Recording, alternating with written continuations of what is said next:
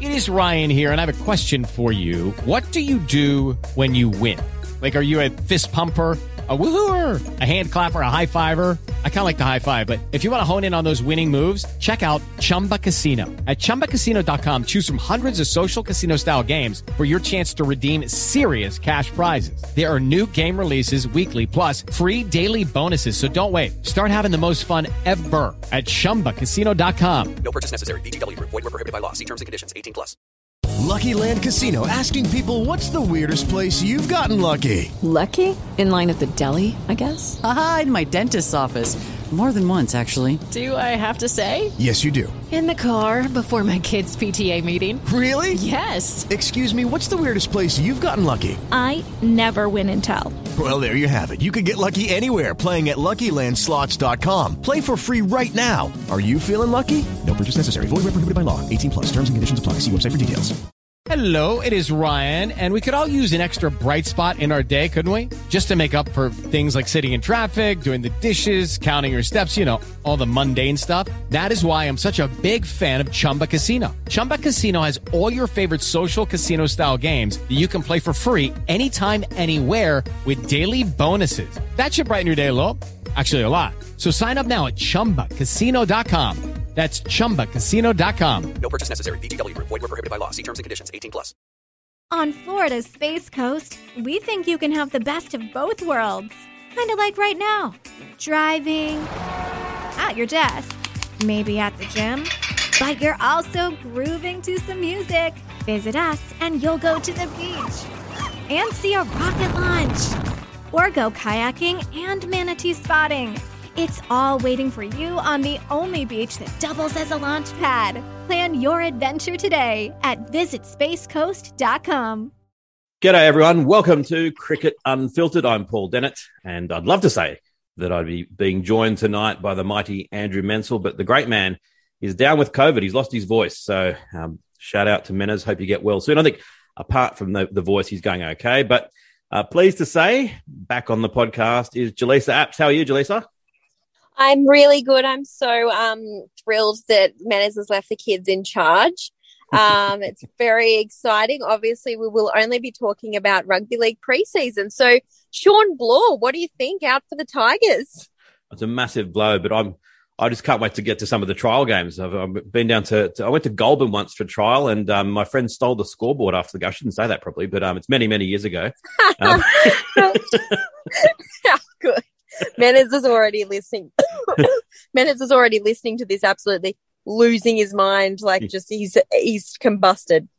Well, the other thing that's going to annoy Menners is that um, we're not going to have the usual cheerleading for Justin Lang. We might actually have a bit of balance on the show tonight. We might have um, some uh, balanced opinions about the Australia's Australian coach's future, unlike Menners, who's going to be um, normally cheerleading from for him to stay. But um, we're recording this at about eight o'clock at night on Friday night. We were going to record it at midday, and then we thought, well, wait a minute, Cricket Australia are going to make an announcement on Justin Langer anytime soon, so it'd be a bit silly to have that announcement um, and then the podcast go out beforehand.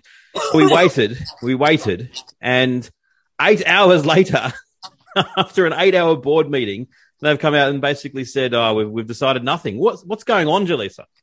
Well, and as you can tell, we've obviously got a lot to do with our Friday nights because you text me, um, and I, I think I think I know I text you and said you want to record in the evening. I've got nothing going on.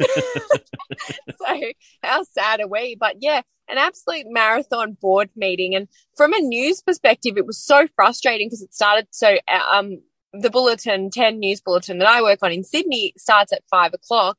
Um, so I was just thinking more and more unlikely that we're going to get any answer. But then we heard that there was going to be a press conference at six and we are thinking, oh my God, okay, well, this is, um, this is it. Like they're going to either say, yes, he's on or like there's going to be a decision. And also the other news bulletins obviously thought that too, because seven was sort of more promoing like there's a decision on Justin Langer. and the whole news was that there was no news. Yes. Um, and the, the crazy thing is as well that I kept on checking Twitter to find out the real news because I'm just assuming that, like everything else with Cricket Australia at the moment, things will leak and that in, you know, in a few hours time, we won't know officially, but when the, the various different newspaper people get their sources into gear, we'll find out unofficially exactly what's going to happen, which has been remarkable how um, I can't understand how they had that meeting with Langer, um, Ben Oliver, and Nick Hockley, and it leaked to like three or four different news sources. They all got the same mesh- meth- um, the same answer, even though Cricket Australia then denied it. Uh, basically, it sounded like they got a pretty much a verbatim report of what went on. Um, it, it seems very bizarre to me. Um, and honestly, the the statement killed me. It was so funny. Like Nick Hockley also came out, which pretty much he just said what was in the statement. The statement I read to you. We will now enter into confidential discussions with Justin. what were the ones before? and the outcome will be announced as soon as possible. Oh, so what is that statement? So what have you been entering into? like what oh my gosh i just thought it was so funny and this couldn't be more of a circus if they tried this is horrendous I'm trying to work out why, because everyone's saying, why didn't they, the day after or two or three days after the Ashes, just make a decision and um, will make an announcement? You know, they could have been making their decision in the lead up. The fact that they then um, let this drag out week after week, and I think everyone, even those who don't want Justin Langer to stay on board, think that this is not what he deserves. That this is this kind of endless speculation is silly. And I can only come to the conclusion that they don't know what to do because the players clearly want him to go. But if I'm Yep. a Cricket Australia board member and I presume that they are like all people self-interested, uh, out for self-interest first and foremost, they're going to think, okay, if we, despite the fact that all the ex-players want him to stay, that he clearly wants to, stay, plenty of the public want him to stay. If we then say, no, he's got to go, he's just had this most successful six months of all time. We're not likely to have that going forward. We're touring Pakistan. We're touring Sri Lanka. Um, we've got the, the Cricket World Cup in Australia where the only thing we can do is win it. And even that is only matching what we've done before. So uh, I hope it's wrong, but the odds are that our next six, nine, 12 months, which then has a, a tour of India, are going to be nowhere near as successful as our last six months. And these guys are going to own that decision. Everyone's going to say, You're the clowns who got rid of the guy that was successful. Now you've got to go. Yep. Exactly right. That's completely bang on. I mean, quite clearly, no player has come out and publicly backed him. And that has said so much for a, a couple of months. Like I was at the, the Pat Cummins press conference yesterday, um, which side note was on um, Cricket for Climate. So Yes. he's launching this thing where it was um, Cricket for Climate. And I was thinking, hmm, I wonder how you feel about the Alinta Energy ad that you're in. And I did ask Todd Greenberg, well, isn't this a little bit of a weird partnership when Alinta is the biggest sponsor of Australian cricket? But anyway, that aside, even he then was still wouldn't be, he said, oh, you know, I'm not going to buy into speculation and this and, or, well, clearly you have a pretty big pool, mate. Like we're, we're not, none of us are sitting here under any illusion. And no player has come out and publicly backed him. And I think you're right, Paul. I think they're just in this now really awkward position where they get rid of Langer. It just plays into Langer's hands, like that they dumped the coach who achieved everything that they wanted. Um, and he wanted to stay on, but at the same time, I just don't think they want him to stay on. So I'm like, look, now are they looking at maybe splitting up the coaching roles or um, making another role? Like, it, what are they actually doing? And why on earth is this taking so long? Why weren't these thoughts? Uh, why wasn't everything being done, or at least thoughts things were happening behind the scenes so you could make a decision so quickly after this? This has turned into such a circus. I'm of the belief where I do not think Justin Langer should stay because not not really because of him, just because I just don't think it's tenable anymore. I think it's now just got to the point of being really awkward and really uncomfortable with the players. And too, there's too much water under the bridge. And also, I think he's served his purpose. I don't think it's a blight on Justin Langer to get rid of him. I just think it's now a different direction than what was and a new um, captain and everything's changed. I don't, nothing against Justin Langer, but I just don't think he should stay on. Um, and it's just got to the point where it's like, what are you doing? What are you actually waiting for? I tend to agree, and I think that he's unlucky that Tim Paine um, is no longer captain because I think he had a lot more support from Yes, from him. I agree. And um, speaking of Tim Paine and Alinta, Alinta, just whomever did the editing of the Alinta ads all summer, they were on all the TV. And I presume that when they initially filmed them, Tim Paine was all through them. So they, I don't know how they've got, got him out of there, but that, someone did some good editing, or maybe they filmed them later. I don't know, but um, that's been something that like, I couldn't let go all summer. But um, the you're right that he's done the job that he was kind of brought in to do. And if you're the thing I can't get get past is that if you're feeling as as the players seem to do that you're walking on eggshells around him, that his mood swings are something that you you know you don't like. The last thing you want to do is stand at second slip and think, if I drop a catch, I'm going to cop a rocket, or potentially I'll get an arm around my shoulder and a, you know a nice story. I don't know what I'm going to get. That's not a that's not a fun um, position to be in. So the, the thing that I'm interested in is that everyone's saying, all right, if he does go, everyone in England saying we'll take him, no problems. You know, our side would would is kind of where Australia were a few years ago, um, and he would do a great job there. Aside from the fact that he might not want to, but if he did go, do you think he would be a good fit for the England side?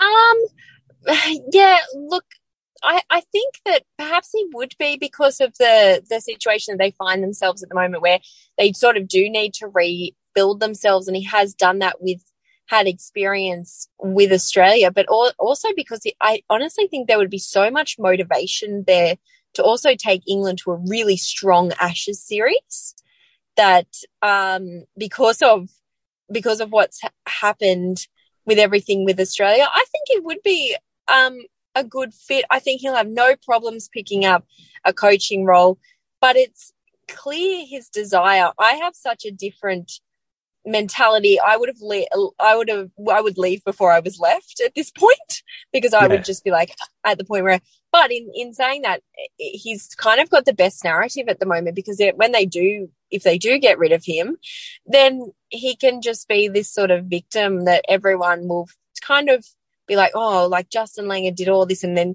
and cricket australia are the big evil bad guys again so yeah, I, I, mean, I think he'll have no problem. I, I, I think it's really interesting. The one thing that I think is a bit of um, a worry is giving the players so much power that they can almost get rid of a coach. I mean, in saying that, he's not getting, they're not getting rid of him before, if they get rid of him before the contract is up. He's still, well, it'll be a couple of months before, but like, it's not like it's, you know, two years into a four year deal or something, but it does give the players a lot of uh, power, which is um, it's really easy to like your assistant coaches and mm. to like them in charge. Like it is yep. so easy to be the assistant coach and be everyone's mate. No, yeah, I know Langer's a bit hard to deal with, you know, like it is so much different that, that to be a coach and have to make really tough calls. If you're an assistant, you can hide behind so much. Yes, and I think that's potentially, I mean, maybe where Cricket Australia are trying to angle it. They're trying to sell to the players, look, we'll just give him a little bit longer till the Ashes in 2023 and sell to Langer, who wants a four year deal. Well, that's pretty good. Uh, Robert Craddock's been making the point that if he gets a deal that is effectively only a 15 month extension, because as you said, his, his contract ends in June and he wants a four year extension. 15 months is not actually the insult that it sounds because in that time we're touring Pakistan, Sri Lanka, India. We've got our home summer. We've got the World Cup and we've got the Ashes that it's a massive, massive amount of cricket. Um, you know, he, I, I think if they offer him that, he should, he should accept it. I will never get the mentality of coaches in every sport, rugby league. I will never understand. Like at this point, if I'm Justin Langer, the last thing I want in the world is another deal. Like he's got like three days between before he comes out of quarantine, then sees his family for three days, and then he's off to Pakistan. Like he hasn't seen them. What he hasn't pretty much been the World Cup straight into the Ashes. Surely he doesn't obviously need the money. Um, I am so confused about you've just come off a World Cup, you've come off the Ashes. Like, what more do you want? I could not think of anything worse than going through all these. Coaches are so weird. I think it's yeah, I agree, but I think it's also that when you've played at the highest level and you've been a uh, a coach at the highest level, that that adrenaline rush, you just kind of know that no matter what else you do in life, nothing is going to replicate it. We once um where I used to work, we had a bloke who'd played high level tennis, almost had made it. He'd got kind of got to number five hundred in the world, and he couldn't handle a normal office job because he was so used to my day is I either win in a tough three setter or I lose, and I'm either devastated or I'm in you know euphoria. Here, I'm just, you know, pushing a pen at an office. It's like there's nothing to live for. And I think that's what they. to everyone, doing office jobs, there's a lot to live for. Sorry. Well, that was me as well. I was like, I was, I was putting it from his perspective. How do you think I felt when he turned up? I was like, oh, what am I doing here? but that's but I, Oh I, I think God. that's the thing that for, for Langer that he just wants that um you know uh, but then you can kind of look at someone like um, Ponting who potentially would be someone that they'd offer the job to but I think he's kind of gone the other way where he gets the the competitive thrill with his IPL job but then the rest of the year he's gone you know a lovely job at Channel 7 and doesn't have to have that stress and that endless being away because the funny thing about the pandemic is that for the coaches, it's made it harder because they're in quarantine and they're not seeing their family and um, isolation and all that sort of stuff. But they've also had a lot, a lot less tours. Once it goes back to normal, then I think they spend what less than they spend more than 300 nights a year outside their own bed. So as you say, yeah, they're, they're a special breed. Oh, it's crazy, and it, um, but and just the situation you'd find yourself in at the moment as Langer, I really do feel for him. I, like I said, don't think that he should stay on, and I've thought that for a while. I think I've said that on this podcast for quite a while, but I I can't help but feel for him. Like it's it's been so bungled by Cricket Australia and um, classic Cricket Australia. Like just this has been handled horrifically, but and why also why weren't they even talking about this sort of even before the World Cup and the Ashes? Like, okay, maybe they didn't know we are going to win the World Cup, but you could take a pretty educated guess we were going to win the Ashes. Well, were they thinking they ha- like they'd lose both and they have an easy out? Well, that's the that's the interesting thing because the the impression is that they sort of said to the players, "Oh, listen, look, you know, guys, we know you're sick of him, but let's just get through these next few months, and we're not going to offer him a new deal." And that um, we'll get him to stand back and get you know Di Venuto and McDonald will, will will take more of the role. If you can then grit your teeth and get through it, it'll be fine. And then the ironic thing of, of course, winning the two winning the World Cup, and then winning the Ashes so emphatically. Um, it's one of these things where, in theory, they knew that could have been a problem, but I think that it, it just seems so far away and so unlikely that they probably just didn't think about the actuality of it. Because, as you say, even if we'd only made it, say, to the semi final of the World Cup, if we'd had an Ashes of 4 0, which is totally on the cards, there would have still been a fair bit of this feeling anyway. So, um, Yeah. yeah, it has been poorly handled. There's no, there's no two ways about that. it in yeah it's incredible and the one thing that i found in the whole discussion all week and as you mentioned at the start that everyone seemed to kind of get the same mail on the meeting um, that happened Yeah. inside um, and that he had had this blow he's blown up and blah blah blah and whether that was all being fed by you know we we don't know if it's someone in the meeting or you know agents ringing everyone or who who knows what how, how that's happened but um, everyone seemed to have had the same mail on it Uh, the i found so funny the perth like this feeling in perth Mm. of like everyone's against them and like this like you know malcon really copped it Yeah, for I heard that um, interview. Yeah, for, for his interview, but also even on social media, his article copped it. And the one theme that kept getting um, smashed at Mal was, well, you just want someone from New South Wales. You want Trevor Bayliss. You want someone from New South Wales. Why do people think that people in New South Wales care how many New South Welshmen are in the Australian setup? Nobody cares. We don't care. Like, to think that Mal had some sort of agenda was the most ridiculous thing I and and all these other journalists too. It's the most ridiculous thing I've ever heard. Yeah, I, I can't understand it. It's like um, I've always said, if the Australian side had eleven players and not a single one was from New South Wales, it wouldn't bother me one I iota. couldn't care less. And I, I, could not care less. I got the shock of my life years ago when we were at the uh, MCG 2005, and I'd been there many times before, but um, probably the only Victorian in the side was Warne, who was obviously going to be cheered because he was a champion. But the biggest cheer of the day was when Brad Hodge came out to bat, like beyond anything else. The, the you know the, the gap between it and the second biggest cheer was bigger than the gap between the second biggest cheer and the smallest cheer, and the crowd went insane, and then started singing "We Love You" because you're a Victorian, and it was kind of nice and it was cool and everything else. But I just thought this is this should be our second least parochial state. They're the second biggest state. So, um, you know, I, I kind of do get a bit tired of this whole joke that tired old joke brought out of oh yeah, when a new player gets their baggy blue cap from New South Wales, they get uh, a baggy green along with it as well because they're you know it's only a matter of time, implying that you only get picked for Australia because you're from New South Wales. Well.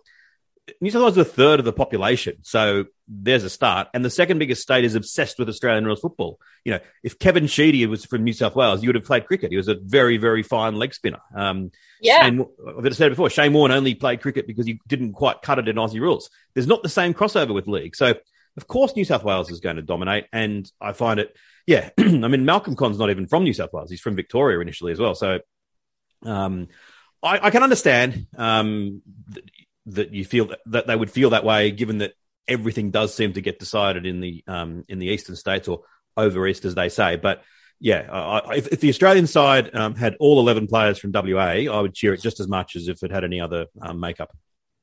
Yeah, and it does get, but the, it seems to be very New South Wales specific, the criticism, but everything that happens at Cricket Australia, because of much to my frustration, because it's very annoying as a journalist based in Sydney, happens in Victoria. I know. like it's so frustrating. And um, I just found the, the criticism of Mal, like as someone who is a Walkley Award winning journalist, would care about how many New South Welshmen were like, it just, he would, it, it just was ridiculous. And the other thing that I found people saying was, oh, you know, he's bitter because he, he, um, you know, he left Cricket Australia and blah, blah, blah. Well, he worked for Cricket New South Wales. So he would be bitter. And like, if, if there was anything like that, which of course there isn't, it would be like it, it just was so there were counter arguments it was very strange and certainly mal never th- if you go back and listen to even our podcast with mal he was never you know left on bad terms at cricket australia or cricket new south wales or anything like that he just ended up going back to journalism which he never thought he was going to do so i just found that so ridiculous as well like he's just a he's just a he's ruthless in his journalism Yeah, he's a straight And- shooter. He just says it as it is. He's a straight shooter. He's got no no qualms about saying it how it is, and um, that probably got a few people offside. And but uh, certainly, I don't think there was any agenda there. Cool. Yeah, I agree. Um, so, well, any anything else um, before we um, move off, Langer? Have you got any other final comments on JL? Um, no, I would just really like when this does get decided, if it could be at a um, deadline friendly time, that would be really enjoyable. I was literally standing up ready for live cross, just um, refreshing my like um, looking for a statement, like absolute mad, like in that case and I was hearing, you know. 30 seconds, 10 seconds. And I'm like, oh, well, here we go. I'm just going to say whatever I know. well, if you are listening um, to this on, say, Sa- Sunday or something like that, and um, uh, there's been something leaked, then um, take that. Uh, we're just checking Twitter. There's nothing leaked yet. The last I've seen is Marcus Nothing. North. Marcus North tweeting out, seriously, what is going on? The way this has played out is disappointing. And I think that's a, a pretty apt summary. Um, the Big Bash. Um, I, we won't go into it in great detail, but just your impression of the uh, the overall season and what changes you'd like to see made. Um, look, I think there's absolutely no denying that the Big, La- Big Bash has lost its sparkle. And I find that really hard to say as someone who really enjoys it and has been um, loving the competition for a few years. But there's absolutely no doubt that this year was really tough. And it was tough from a COVID perspective. I really feel for um, the Big Bash organizers when everything was just thrown into a mess. Um, and they had to, um, you know, decide things on the run and change fixtures and, um, but it, it bring in players that, you know, you barely knew, um, well, you didn't know in some cases. so it was really, it was a difficult season for the Big Bash and there's absolutely no, um, doubt that it needs to be revamped. For the first time, I am actually saying that the season is too long. And I've always loved the long season because more cricket I, you can watch, the better. I love knowing I can get home and turn the cricket on.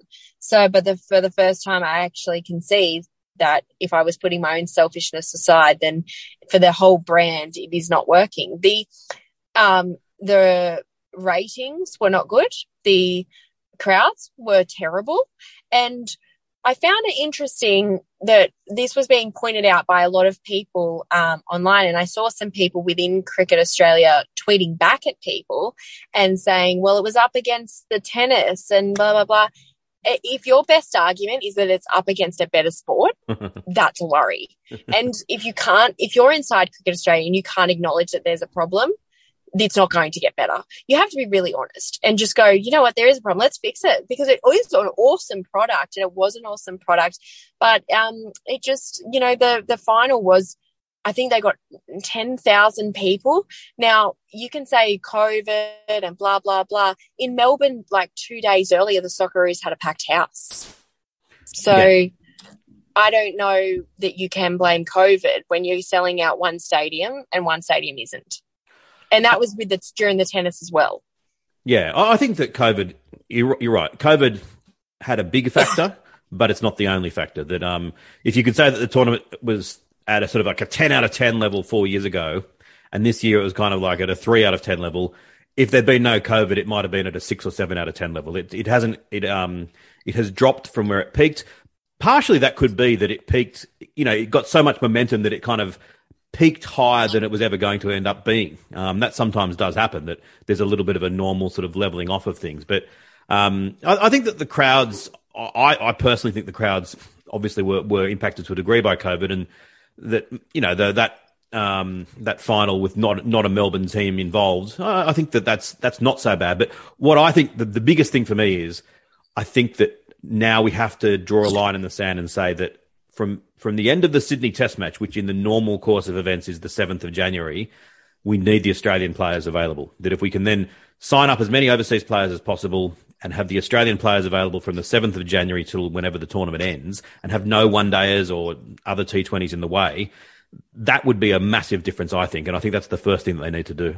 I agree, and the fact that there was that stupid technicality, which meant that the um the Sixers couldn't play Steve Smith, which would have brought so many eyeballs. And let's be honest, not that much of an advantage because he's not in the best form. Like especially like in in T Twenty, he hasn't been in great form. So it's I, I just thought that was a ridiculous, yeah. And and the Sixers made that decision way before when there wasn't this pool of players that they thought was going to happen, and Steve Smith wasn't going to be available, and I mean, I just thought that was, you kind of just damaged your product for the sake of what? Like, and, and to put it in the hands of the state CEOs was the most bizarre. Like it, it just showed, I thought, a real lack of leadership to ask the state CEOs if they were cool with it. Like, I, I don't know. I found that um, really bizarre, but the split the split broadcaster thing has not helped at all. Agree. It, it, it is an absolute disaster. I'm sorry. This is like infuriating that they ever took on that um that i i just I, I, I just it, it really makes me really annoyed that the one days and T20s and everything are behind, on Fox. That just kills them, and then you're killing the Big Bash because you've split the broadcasters and people. The the most the biggest watcher of a Big Bash is the casual observer. Yep. And I'll give you a great example is my dad's girlfriend. She has never watched a game of cricket in her life. She in the like probably about four years ago was so into the Big Bash. And she, and now, now that's on Fox and she's like, dad sort of sits at one TV where sports running 24 seven and she's at another. And, and she was like the casual observer that would flick and get the Big Bash was on. So she'd watch and got really into it. Now even she's lost interest, and it makes me really sad to see someone who was had no interest in cricket before, but then loved the Big Bash. It's so true, and it's an argument that I don't think anyone realised how strong it was going to be till it actually happened. Because you know, on the face of it, almost all the games, well, the vast majority of the games are still on free to air.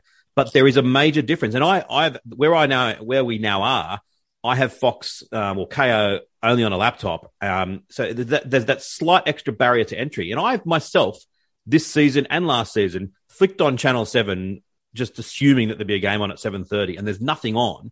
And I think, oh, don't tell me this is one of these Fox only games. And I just, I just haven't bothered turning it on. And that's the thing. I've done the same thing. Yeah, so I think that they've got to make a um, next TV deal. They've got to find a way. That was what was so good on, on Channel 10 there were a million people watching it every night. The commentators became famous. There was this sense of sort of uh, something magical about it all that it, it got that old fashioned feeling of what it used to be like when everyone was tuning in because they had basically only three channels back in the day. They were tuning into the same thing, and there was that shared collective experience. Even that's been um, broken down now because you know that half the commentators are uh, on a different feed. But anyway, um, let's move on. Uh, we'll go on to the um, Can I just say one Yes, more thing, yes. Paul? Is that the only thing I will say um, really positive in Big Bash world is that how well the WBBL did um, in terms of uh, the um, uh, audience, like the um, what am I trying to say? Crowd. Sorry, I'm losing my mind. um, the crowd numbers, um, particularly for the final, was fantastic, and obviously because it was a home side, that helped. Um, so uh, have had a higher crowd than the men's uh, BBL again because of home side likely. Um, but also the ratings were really not that far off the men's for the final either. I think like it was like five hundred thousand for the WBBL and eight hundred thousand for the um the uh BBL.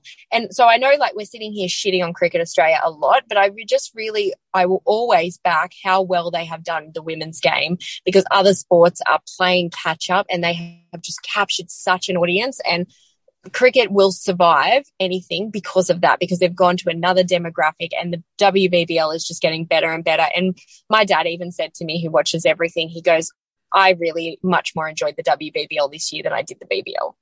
Yes, and it's not the only one I've heard saying that. Um, and that's um, opportune time. We'll, we'll click across to the the headlines now. Um, brought to you by Piccolo Podcasts.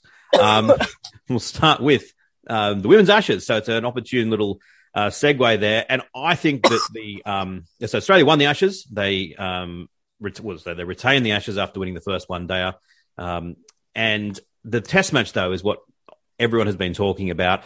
And I think that this was for me a major milestone for women's cricket uh, because of the fact that for the first time in a long time they were given a pitch that was worthy of them, and that it was it had bounce, it had carry, had a bit of movement, and it it produced thrilling and entertaining cricket. And I was a convert overnight. I've always thought women's Test cricket has a has potential, but I've accepted the narrative that everyone's given that it's really the, the T20 is where women's cricket is going to grow after that test match, I would be perfectly in favour of them saying, bugger the multi format series. Uh, from now on, next time round, we're going to have a five test match series against England with five days each in the five capital cities, just like the men's Ashes. And as long as the curators produce pictures that um, are as good as the one that we saw at Manuka, I think it's got commercial legs and I, I think it could become a real phenomenon. 100%. I totally agree with you. I really loved watching um, this test match, rain and all, but actually in the end, the rain sort of made it a bit more interesting and added a bit of, um, and sort of a lot of strategy to it.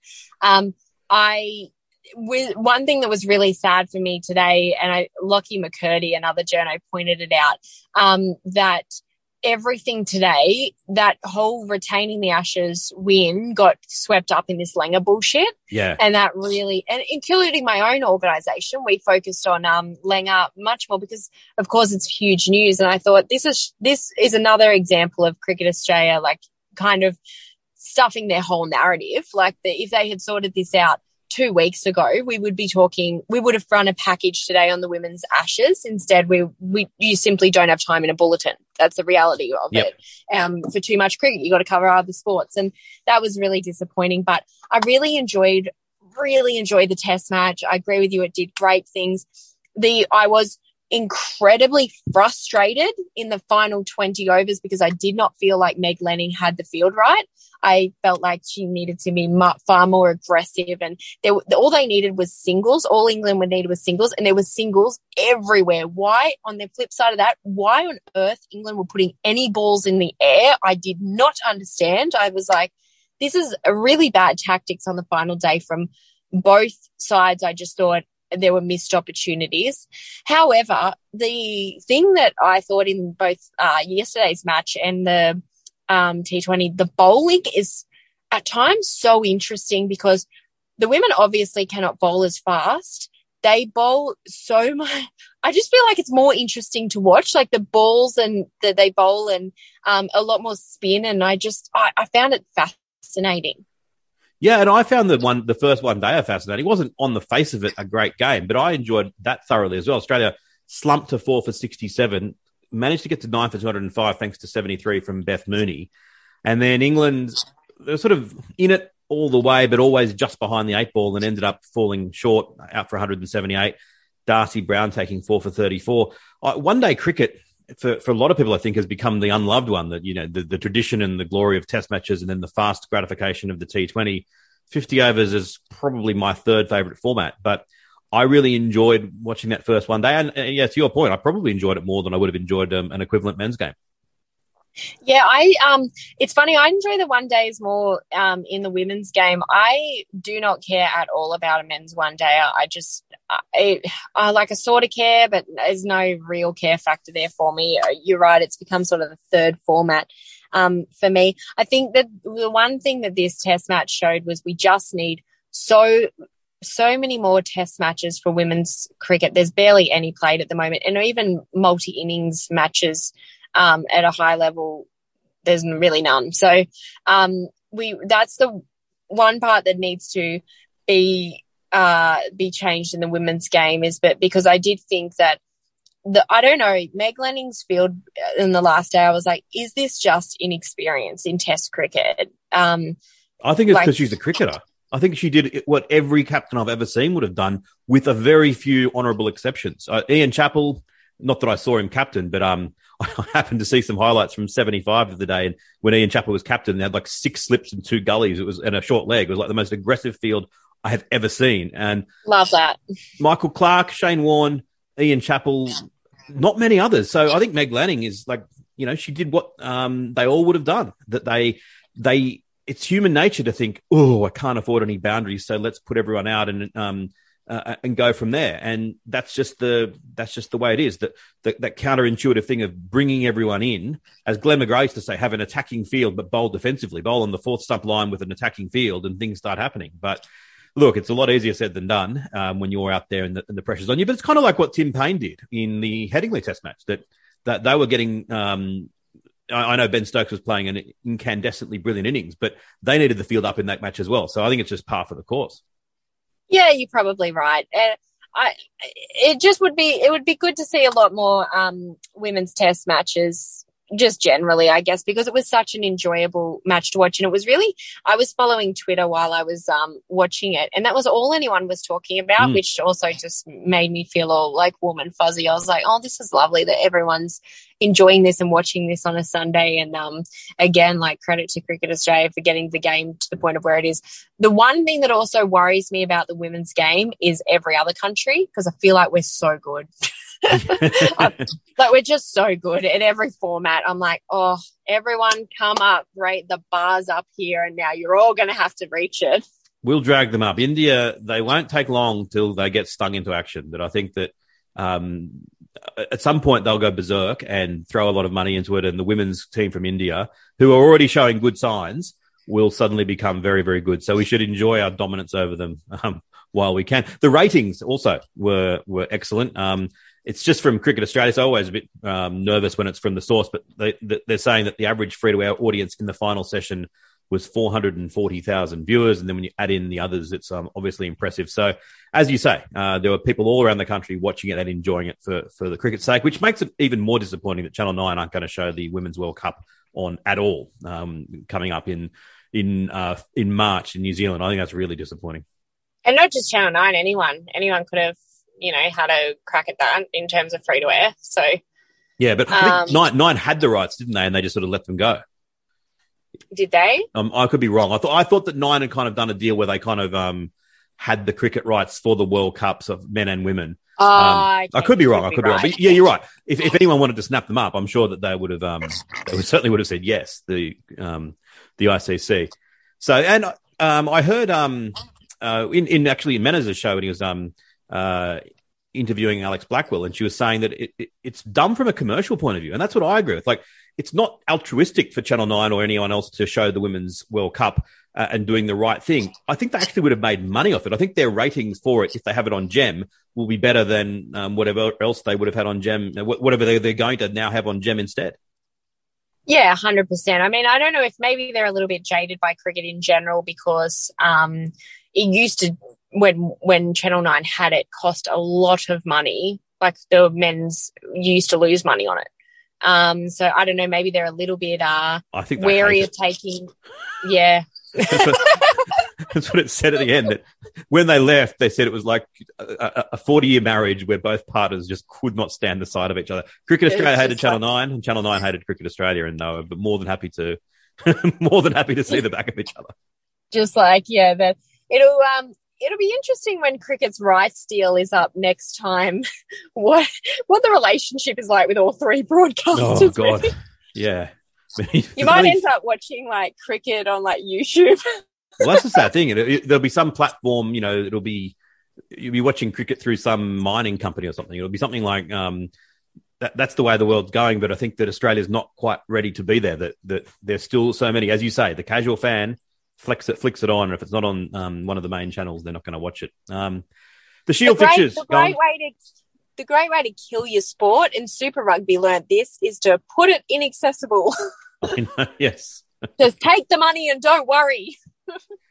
yes, well, Super Rugby did it, but cricket in England did it as well, um, and that's yeah, yes, famously um, very, very sad. Um, I think Super Rugby was probably on the way out anyway, um, from an Australian point of view, um, you know. But anyway, um, so the Shield fixtures have been locked in for the remainder of the season. Uh, it's a bit interesting that there's going to be um, Queensland's going to play nine games, South Australia and Tasmania will play eight. New South Wales and Victoria and Western Australia will end up playing seven, of which New South Wales and Victoria will have played against each other three times. So they're going to work out who gets into the final by dividing your total points by the number of games you've played. I saw a tweet condemning this and saying, you know, um, the Ranji Trophy in India has been um, held back due to COVID. Now they're gutting the Sheffield Shield. Uh, look why England struggle because their county season has been, you know, cut in half to make way for the 100. I don't agree with that. I, I actually give them a, a tick for this and say it's a crazy world situation. I don't think it matters that much that New South Wales and Victoria and South Australia are going to be playing three fewer games than normal. Uh, I, I, think that that's that's fine in these strange times. What do you reckon? Yeah, I think like they're doing their best. It's uh, like Shield is like the last on the list of priorities at the moment in terms of like um, you know what's going on. So I, I'm fine with it. I think it's I'm not willing to die on that hill. Good, me too. Um, so it's going to mean that the players that don't play in the upcoming T20 series against Sri Lanka, the series that everyone is talking about, joking, um, will get we'll get one um, Shield game before the, they head off for the Pakistan tour. Those that are those that are selected. So um, the Pakistan tour, I'm looking forward to immensely. There's all this rumbling about whether Australia will go on. I, I'm sure they will. I'd be so disappointed if they didn't. I understand that you know, it's you got to take security into, into account, but I think it'll be fine. And I sent out a tweet today asking what the pitches will be like. And there's this kind of impression that, oh, they'll be spinning, spin friendly and flat, because that's kind of what's the case in the UAE. But uh, as I had sort of read, Pakistan have kind of um, made a decision to make their pitches a lot more pace bowling friendly um, in recent years. And given they have a very, very dangerous pace bowling attack, they're sort of saying that that might be the case. They might be a little bit uh, sort of docile for the first couple of days, but then there'll be pace will really come into it with reverse swing and whatever else. So it could be a bloody great series. Yeah, I'm so excited for it. I'd be so disappointed. I have to admit, when this first got announced, in my head, it was never happening. Um, mm. I don't know why. I just had a feeling that there's just going to be like oh, the COVID situation or the security situation, or there's just going to be some sort of excuse made. Um, and I really hope that that's not true um, because I'm really excited for it and, and for Pakistan too, and um, how difficult it's been for so many years for cricket sides to tour there. And um, I'm really excited for it. I, I, yesterday, Pat Cummins said when the question was put to him, he said um, that he'd uh, sort of only just thought about it for the first time that morning. I was like, Ooh, well, that, don't say that. It worries me. He's been too busy um, formulating his answer on Justin Langer. Exactly, which was um, very non-committal anyway. But um, yeah, he said, uh, oh, sorry, that was a car behind me. Don't worry, it's not me.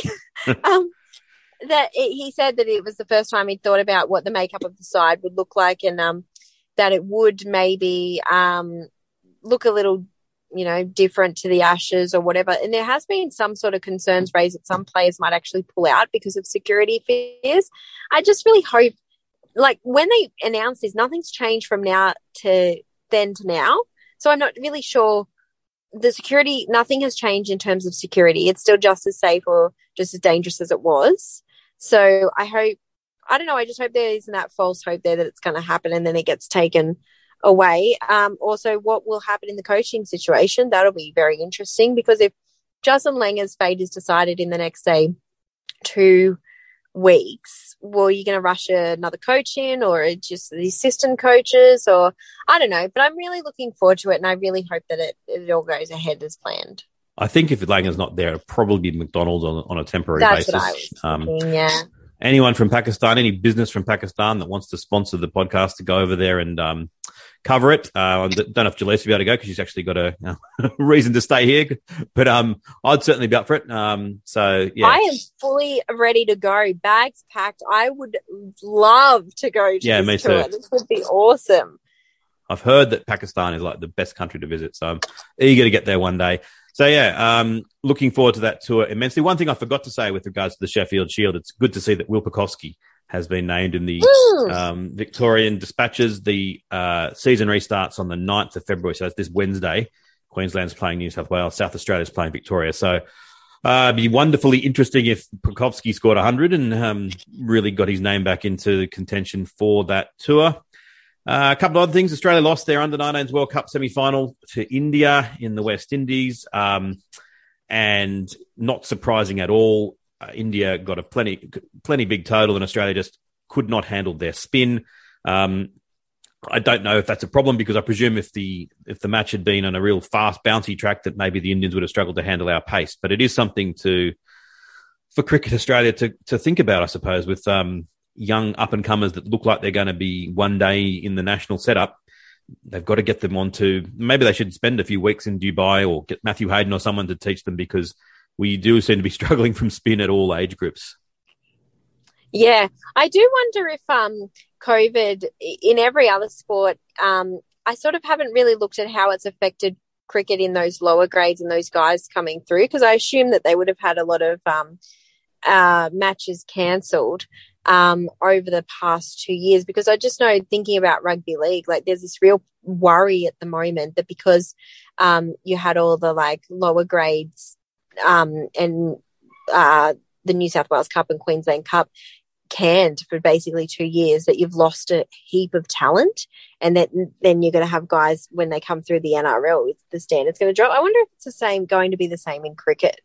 Well, that, that's what's happened in India, where they've gone off two years of no domestic first class cricket. That they're saying is um, is a concern. Um, they certainly did have COVID troubles at the tournament. This one, the, the lots of the players um, have been getting it, but still, I suppose not too bad. Australia making the semis, not, not perfect, but not too bad. Um, we have a review. Um, Menners, Oh, you're going to bring up this review.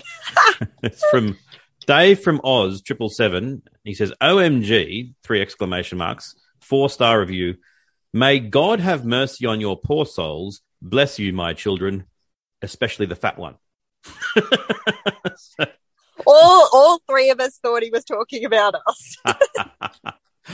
Ah, yes, except he really was talking. I, I, I, we'll never do this, but I wouldn't be surprised if I actually weigh more than you and Menners put together. Oh no, you haven't seen me after lockdown, Paul. I've been eating for a nation. Like, actually, it was really funny. Like, um, I, I was eating uh, during lockdown, like, because all you have to do in lockdown, all I was looking forward to was eating. And it got to the one Thursday, I realized, so I discovered this bakery right near my work. And one Thursday, I realized at Thursday, I had aggregated 12 sausage rolls for that week. That's impressive. So, yes, that was three a day. That's and I just nice. went, I'm out of control. I am out of control. This is, and my boss was like, What's going on? I'm like, Depression, sadness. This is what's happening. I had a third burger at McDonald's the other. Like I got two burgers as always, and then I thought that's not enough. I had a third one. I thought this is not a this is not a healthy um, uh, trajectory that I'm on. So yes, Oh, I'm so proud of you. hopefully I'm, I'm going to head in the other direction now. Um, uh, now, one other thing, uh, we have made it to the shortlist of the um, inaugural World Sport Podcast Awards in the cricket category. Uh, please vote for us. Now, um, just Google uh, World Sport Podcast Award and follow the links. It's a little bit confusing. Um, it's It is. It's not an easy process. No. I I nearly gave up on it. so did I. I was like, you know what? No, I can't be bothered. the two tricks. One of them is that you have to. You, the cricket podcast don't. You got to click see more podcasts, And then I think, especially if you're doing it on your phone, there's a button that says click here to play. And I thought, are they talking about voting as in, you know, I'm playing a game by voting? And, um, and my sister was the same, and she said, "Oh, I'll do it." And then all of a sudden, our podcast started playing, and then we were, "Oh, it's click here to play the podcast." We're, we're not here to listen to the podcast; we're here to vote. but if you could, that would be great because we um we were coming seventh uh, of eight, and since Oh. we put since we put the initial call out um to to get some votes, we've jumped up to fifth, I think. So we um it's going to be hard to win because the number one podcast at the moment has is hosted by Mark Wood, the England fast bowler, and Miles Jupp, who's a very funny TV personality in England. So presumably they've got a pretty um, strong fan base. So we might not be able to win, but if we could come in on the podium again, that would be pretty cool. So if you get a chance, please um, follow those convoluted instructions and give us a vote. Please, like, just get to the end. Like, just maybe have a break in the middle of it. just get to the end. Maybe we should um, incentivize people and like come up with something like, um, if we finish on the podium, Menners will do something. Men- send and maybe send us suggestions of what Menners should do. Obviously, not Paul and I, because just let's throw Menners under the bus. Menners will start a rugby league podcast. Yeah, which you talked about. I was like, what is this rebranding? Are you okay? you having a crisis? we should do that thing that the Chaser do, and that people who want to um, uh, unsubscribe from News Limited Chase, the Chaser just send us all your details and we'll do it for you. So we could say, send us all your details and we'll do the votes for you. yes, please. That'll be a lot of admin, but Paul will get through it. All right. To conclude, um, even though Metta's not here, we'll do his favorite segment of "Can't Let It Go." Um, uh, I'll go first, and that is I don't have something, so good luck. Okay, I'll go first and second. I've got two. Oh, I know. I have one more thing. Yep, you All go. right. You go. Well, I'll go first. Um, then you can chime in second. I'll go third. How's that? Um, what I found annoying during the uh, first one dayer was when there was a potential no ball for a waist high full toss, and the third umpire spent about four minutes sort of slowing the the footage down, and you could see they he would have been or she would have been using their eye to try to track because it wasn't. It doesn't matter where the batter hits the ball. You've got to assume that the ball would have kept on on its trajectory, and then when they pa- when the ball would have passed the batter in their normal stance, is it above waist high or not? And they were doing it with this way of slowing it down and looking. I thought, wouldn't it be good if they actually had some ball tracking software that could do this for them? I was like, what's the point of Hawkeye? Like Hawkeye would do that in an instant. Um, a- and yeah, so that's surely something that can be um, uh, something that we can because it's it's quite a significant part of the game because this was going to be um, this basically won the game for Australia. Uh, difference between a wicket or a no ball and a free hit. So yeah, get that right, Jelisa. okay, well, that was a good one. Um, I just I realised I didn't mention back in the talking about the uh, women's test. Just, um, just props to the curator at Manuka Oval. Basically, is all I wanted to say because I just thought that was really well done and um, yeah, like perfectly curated. pitch. Absolutely. So, and the other one I thought um, is a little bit of a funny one in the Big Bash when Steve Smith got a bit funny. Who knew he was funny? Not me. he's been, he's such a bore, usually lovely bloke. Yeah. I didn't know he was so funny. Just when he had Um, his big moustache. Yes, he sent out a tweet and an Instagram where he basically photoshopped himself with big glasses and a big moustache, and he said, uh, "Good luck to the Italian import Stefano Smitherino." tonight." um, it was very like a, almost a Simpsons meme where it was like quite funny. So, um, yeah, well, props for Steve Smith for being funny. Maybe he, now that he's not like captain and now he's just vice captain, he's just uh, found his spark. Yeah, was, that was good. I liked that as well. Um, uh, finally, for me, um, Ollie Davies has always been my kind of hero, but I've now found a new one, and that is Tim David. Um, the uh, I listened to a CricViz podcast before the World Cup, and they were saying that Tim David is potentially the most devastating cricketer in T20 cricket in the world. Um, his average is 34, and he has a strike rate of 157. And wherever he goes, he just Wow. he just clouts sixes. He didn't really get used as much as he should have uh, by the Hobart Hurricanes this year. I just think he should be in the. And he's born in Singapore of Australian parents, and he only spent a little bit of time in Singapore, so he he plays for Singapore, but he can also play for Australia. I, I genuinely think this is not being, be being silly or whatever else. He should be in the World Cup squad. Like if if we have, um, you know, we're five for 150 with three overs to go, and he walks out, he's just as likely to crack 50 off 12. He's um he bowls a bit as well. He's six foot five. Uh, I think he should be someone that should be really given strong consideration. So let's watch this space. Interesting, um, you say that because you're not the first person I've seen say that. No, uh, too. plenty, I think yeah. there's definitely a yeah, definitely a feeling out there for. I'm just wondering, like, did the Ollie Davies like checks dry up? Like, what happened? no, look, I mean, um, I- I think, yeah, he just, he, well, let's see. I'm still, I'm still optimistic. But, um, at the moment, I'm all about Tim David, but I'll happily go back to him um, once the once the performances um, come back, as I'm sure they will. Good to know. All right. Well, I think that's it. Um, uh, it's been very much fun having a chat, Jelisa. I hope that Menners, um, Menners, I'm sure you're listening. I hope your your voice is back and you can come back on next week and excoriate us for not cheerleading for Justin Langer. Is is this the first sort of pod? Like, I know you've done you've done pods where you've interviewed people by yourself and whatever, but is this the first one that Menners has sort of missed out on a regular pod? I think it's the second, and I think that um, I could be wrong, but I think James McSmith Macca might have hosted one um, back in the day. I'm not sure who his co-host was, where Menners was not involved. But other than that, I think obviously there'll be you know true historians, you know aficionados of cricket unfiltered will know this better than me. But um, I think it's his number two. But given that it's been going since 2013, and we are up to oh, I don't know, we over up to episode 320 or something. Um, he's done pretty well to be in all but two. He has, and I, wonder how he's taking it listening as a fan. I, I wonder if he's like infuriated by like 90% of what we've said. Hopefully, There's certainly not enough spice. We need our little spice. I know. Little, that's we what need he our spice. We're too nice to each other, Paul. exactly. We should just confect an argument now that we can insert in the middle that he'll like because that's the problem. We've agreed too much this show, but We've agreed too much. And also, the uh, one thing I also want to mention, which I meant to mention when we were talking about the Big Bash, I love seeing um, Menners's arch nemesis on Twitter, Jay Lenton, there. That made me really happy. that was quite funny.